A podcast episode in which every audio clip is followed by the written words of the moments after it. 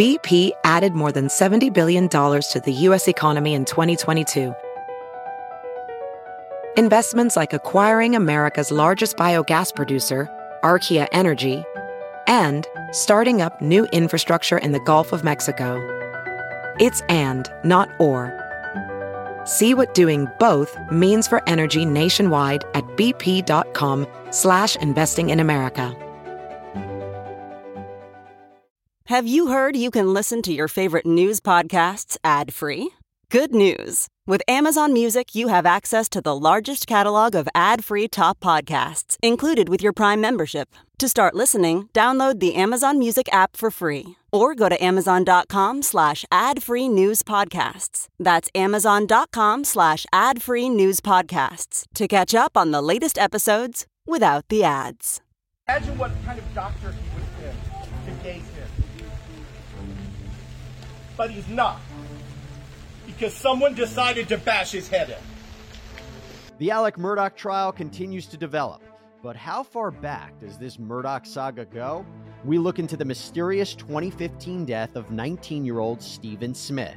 We then talk to Susanne Andrews, the founder of Standing for Stephen. Welcome to Sidebar, presented by Law and Crime. I'm Jesse Weber. So, as many of you know, we've been covering the Alec Murdaugh trial here at Law and Crime. The once prominent South Carolina attorney is on trial for the murders of his wife and son, Maggie Murdaugh and Paul Murdaugh. They were found shot to death on their family property on June 7th, 2021. Defense says he didn't do it. The prosecution's evidence is flimsy. And we here, we've been doing a very deep dive on all of the evidence that's been presented. Did Alec Murdaugh murder his wife and son? Was it somebody else? Why did this happen? All these questions are eventually going to have to be decided by the jury. Thankfully, not us. We just analyze it. Not an easy question for the jury. And with pretty much every murder trial, there are, of course, theories and rumors on how the murder happened or who's responsible, how it was carried out. We're seeing it here. So, one theory is that Alec murdered his wife and son, right? Well, another theory is one that Alec actually suggested to police in his interview on the night of the murders. Have y'all been having any problems out here? Trespassers, None people that, breaking in? none that I know of. The only thing that what comes to my mind is my son Paul was in a boat wreck uh, a couple years ago, and there's been a, you know, he was charged with being uh, arrested for being the driver. There's been a lot of negative publicity about that, and there's been a lot of people online just really vile stuff. But when Paul's out and about, I mean, people routinely. I don't think I know the full story, because I don't think they give it to me. But I mean, he's been punched and hit and just attacked a lot. So, you know, but I mean, nothing like this. Yeah. Any any one person in particular or group of people I don't know. that you could think of? Not that I know, no, sir. As you see there, Alec suggests that someone may have had a vendetta against Paul because he was criminally charged for allegedly driving a boat drunk back in 2021 that resulted in the death of teenager Mallory Beach. In other words, there were unknown assailants that may have came to kill Paul. Maggie was a witness and they ended up shooting and killing her as well. Now, while that's not entirely clear, what is clear and what you may have noticed is that death seems to follow the Murdaughs. Paul and Maggie are shot and killed. Paul was allegedly driving the boat that crashed and ended up killing Mallory Beach. Their family housekeeper, Gloria Satterfield, slips and falls to her death in their home, but that's a story for a whole nother time. And then there is another story that we have barely touched upon, but it is important to discuss. And that is the death of 19 year old Stephen Smith. So now let's go back seven and a half years ago. It's July 8th, 2015, and the police receive a 911 call from a man who found an unconscious person in the middle of a sandy run road in Hampton, South Carolina. And it was revealed that that person was Stephen Smith. And he was not unconscious, he was dead. Now, the case was ruled a hit and run by investigators. After all, his body was found in the middle of the road, he was bleeding from his head. But here is where it gets interesting. There were no visible signs that he had been hit by a car. There was no bumper, glass, no fragments, nothing from part of a car anywhere to be found around the scene. Now, with Stephen's body, he had severe head trauma, only very few scratches on his arms and legs. His shoes were still on. Blood was only found right next to his body, not along the road. Now, of course, this is pure speculation, but an obvious question would be if this was a hit and run, do you think that there would be more damage? There would be more physical evidence. But the sheriff's department and the coroner were already on the scene and determined it was a hit and run. Now, the Highway Patrol, specifically a division that specializes in car wrecks, had a different take.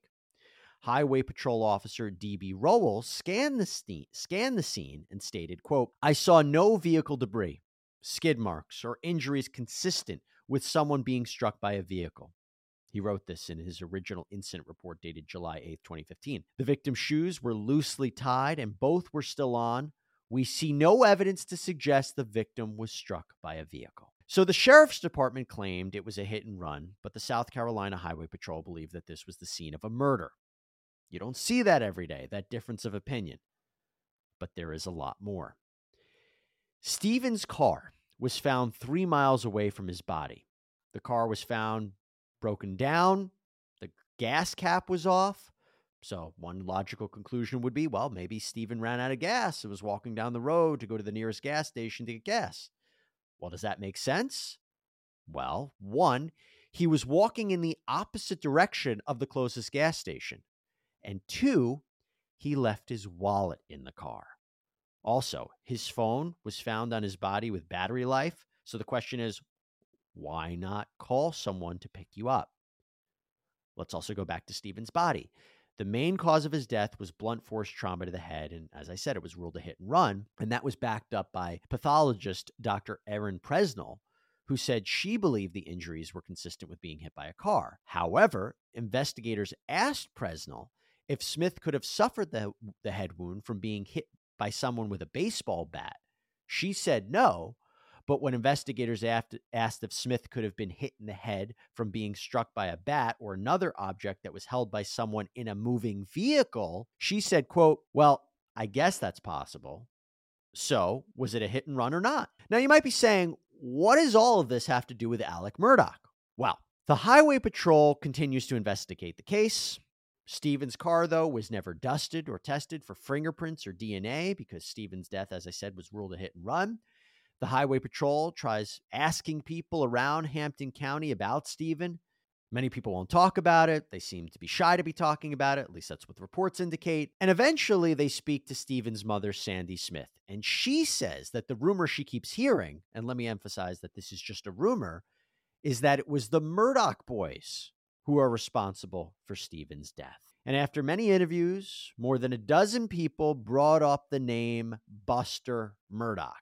Buster is Paul's older brother and Alec's oldest son. In fact, this is Alec talking a little bit more about Buster when he is interviewed during the course of the Paul and Maggie murder investigation. You have any other children? I do. I have a 24 year old. That's right, you said. What's his name? Buster. Well, Richard Alexander Jr. Okay. He goes by Buster. He goes by Buster. Is he here tonight? He's on his way. Okay. I know that I talked to Buster.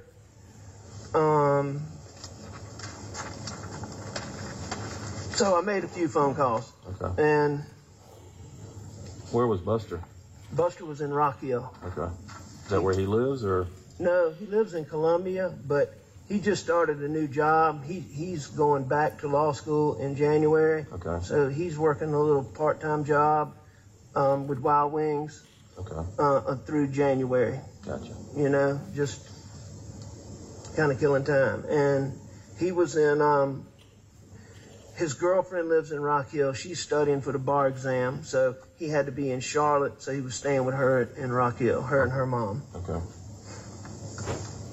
Now, there's something else I have to mention about Stephen Smith, and that is that Stephen Smith was openly gay. And according to Stephen's mother, Stephen was supposed to go on a fishing trip with a prominent person. One of Stephen's friends said that he told him that he was messing around with a man from Hampton County, and if he had mentioned the name, people would be shocked. So, again, pure speculation. But one of the rumors that has circulated is that Stephen was in a relationship with Buster Murdaugh. But again, no evidence to show that conclusively. And look, the problem is that all of the interviews with people from around Hampton County, they all had several different versions of rumors of what they heard had happened. So law enforcement had no evidence, nowhere to point the finger. Buster was never interviewed. No one has been charged for the death of Stephen Smith. And as you can imagine, Stephen's family has been devastated by his death. In fact, exactly three months after Stephen's death, his father, Joel, dies of a heart attack in his sleep. And some have said that he died of heartbreak. And let me add this in HBO's documentary Low Country, The Murdaugh Dynasty, a man named George Smith, who was a friend of Stephen's father, Joel, claims that he talked to Joel on his last day alive and told him, The Murdaughs killed my son because he was gay. I know my son. I know he was seeing Buster. Now, let me close this all out with the most curious aspect of this case that ties back to the Murdaughs. And that is that the morning Stephen's body is found, Stephen's dad, Joel, goes down to the sheriff's department. Before Joel even gets to speak to the sheriff, he receives a call from Alec Murdaugh's brother, Randy Murdaugh. Randy offers to investigate the case. He tells Joel that he wanted the password to all of Stephen's electronics and social media accounts, and he tells Joel that he would represent him for free. Then, Stephen's mother, Sandy, reportedly claims to have seen Alec and Randy at the crime scene about an hour after the body is moved. Why is this happening? Why are they there?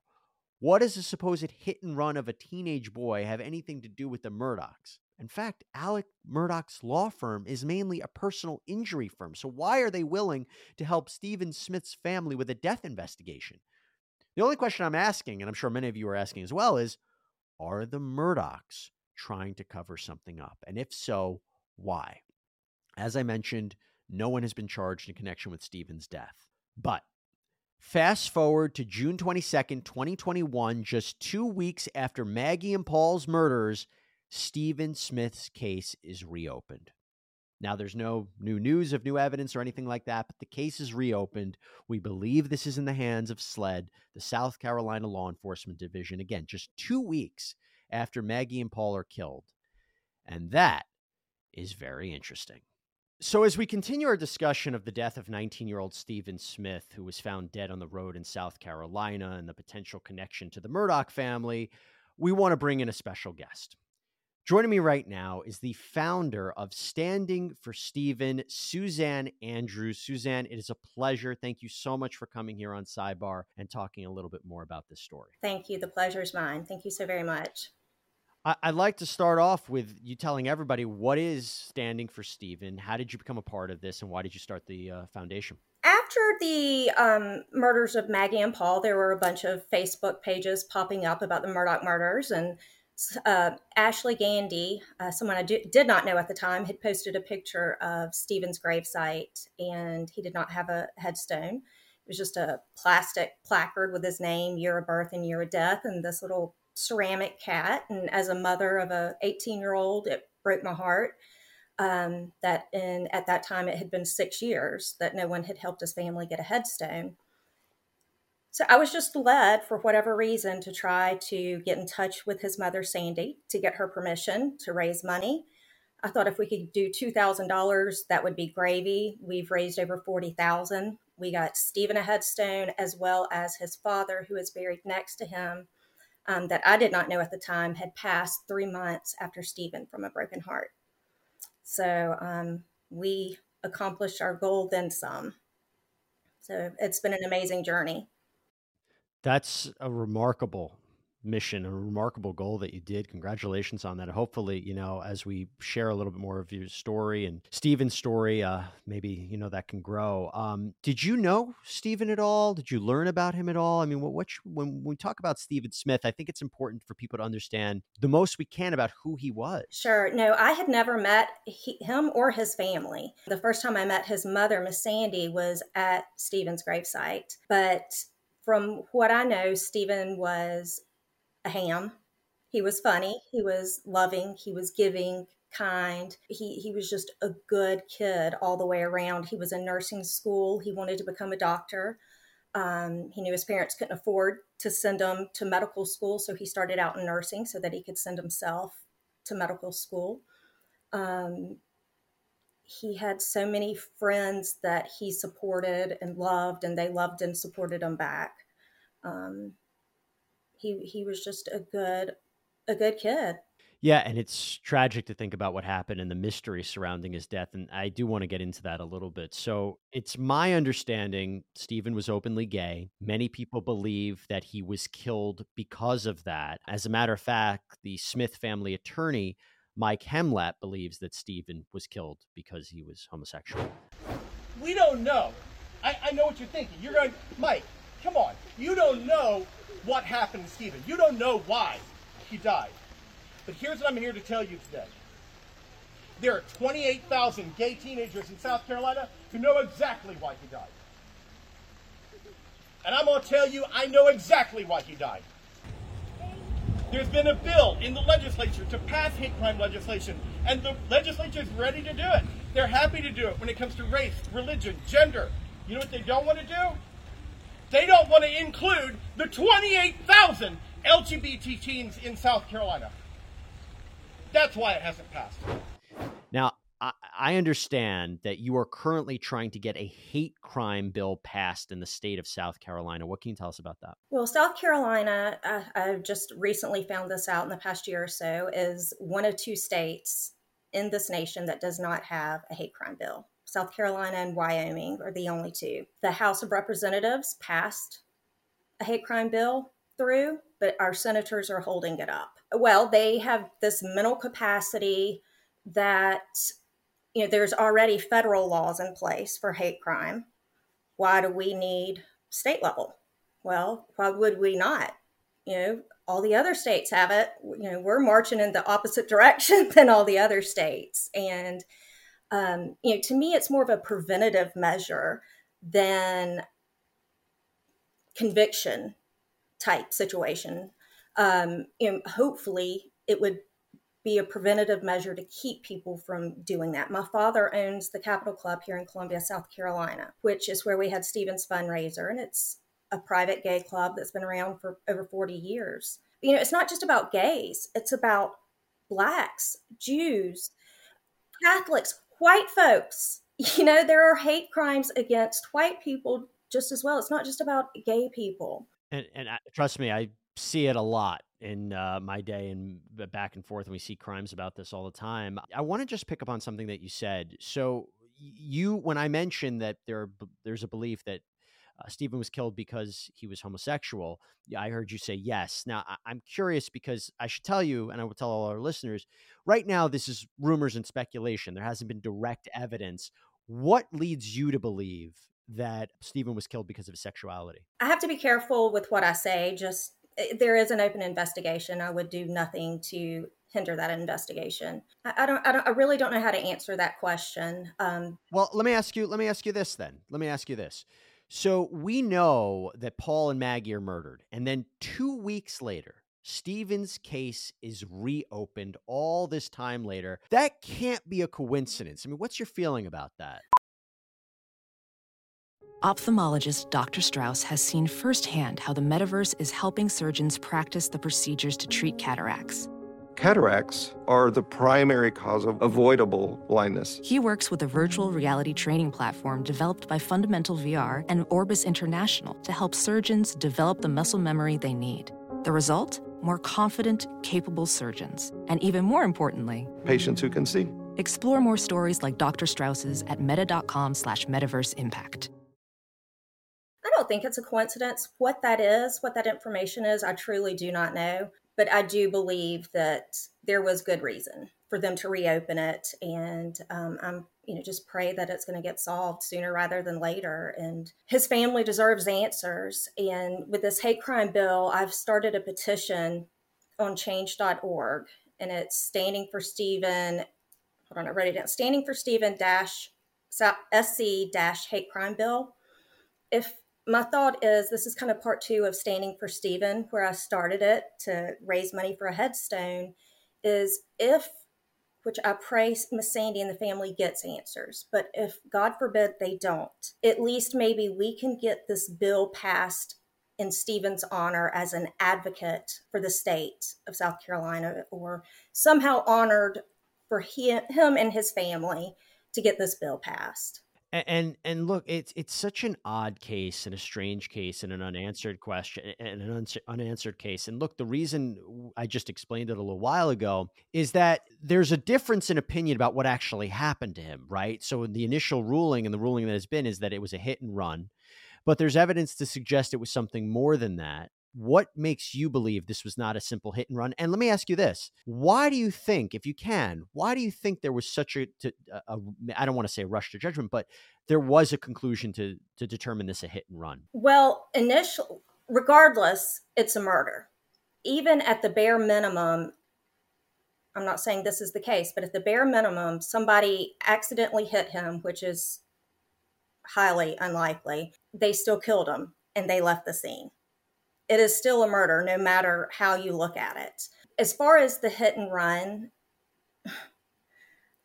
I personally do not believe that. I may be wrong, but you know the the pictures show his crime scene pictures show his cell phone. There was not a crack on the cell phone screen. His shoes were still on him, not tied. There was no fragments of plastic, glass, there, there was nothing in the middle of the road to suggest there was an impact with the vehicle other than he was found in the middle of the road.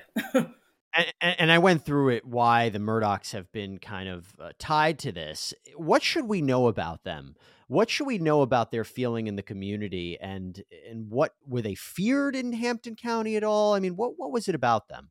Yeah, I personally do not know the Murdaughs. I have some very close friends. I live in Columbia. Um, I have some very close friends that know them. To, I know the Murdaughs are the story, you know, that the press is wanting. To me, this is about Stephen. It doesn't matter whose name is attached to what happened to him, whether it's the Murdaughs or Joe Blow. Um, the family just deserves answers. But to answer your question, oh, yes, they were feared, very powerful. And people that are not from the South do not understand the web and the connections, and everyone knows everyone. Judges, attorneys that are in front of judges on Friday are sitting in Sunday school with that same judge on Sunday.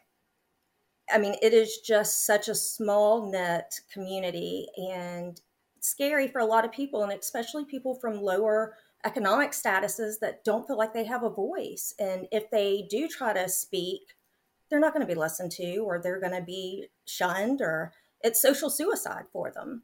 And before I let you go, obviously the trial right now of Alec Murdaugh is happening. Have you been following it? Um, is there some? Do you want an outcome, uh, or are you anticipating an outcome might somehow be connected to Stephen in the end? Because look, all eyes are on Alec Murdaugh, and people are learning everything about the Murdaughs right now. Yeah, I don't know. I, that's the million dollar question, or maybe the ten million dollar question, or more. but um, I honestly don't know. Nothing at this point would surprise me with this trial. Nothing.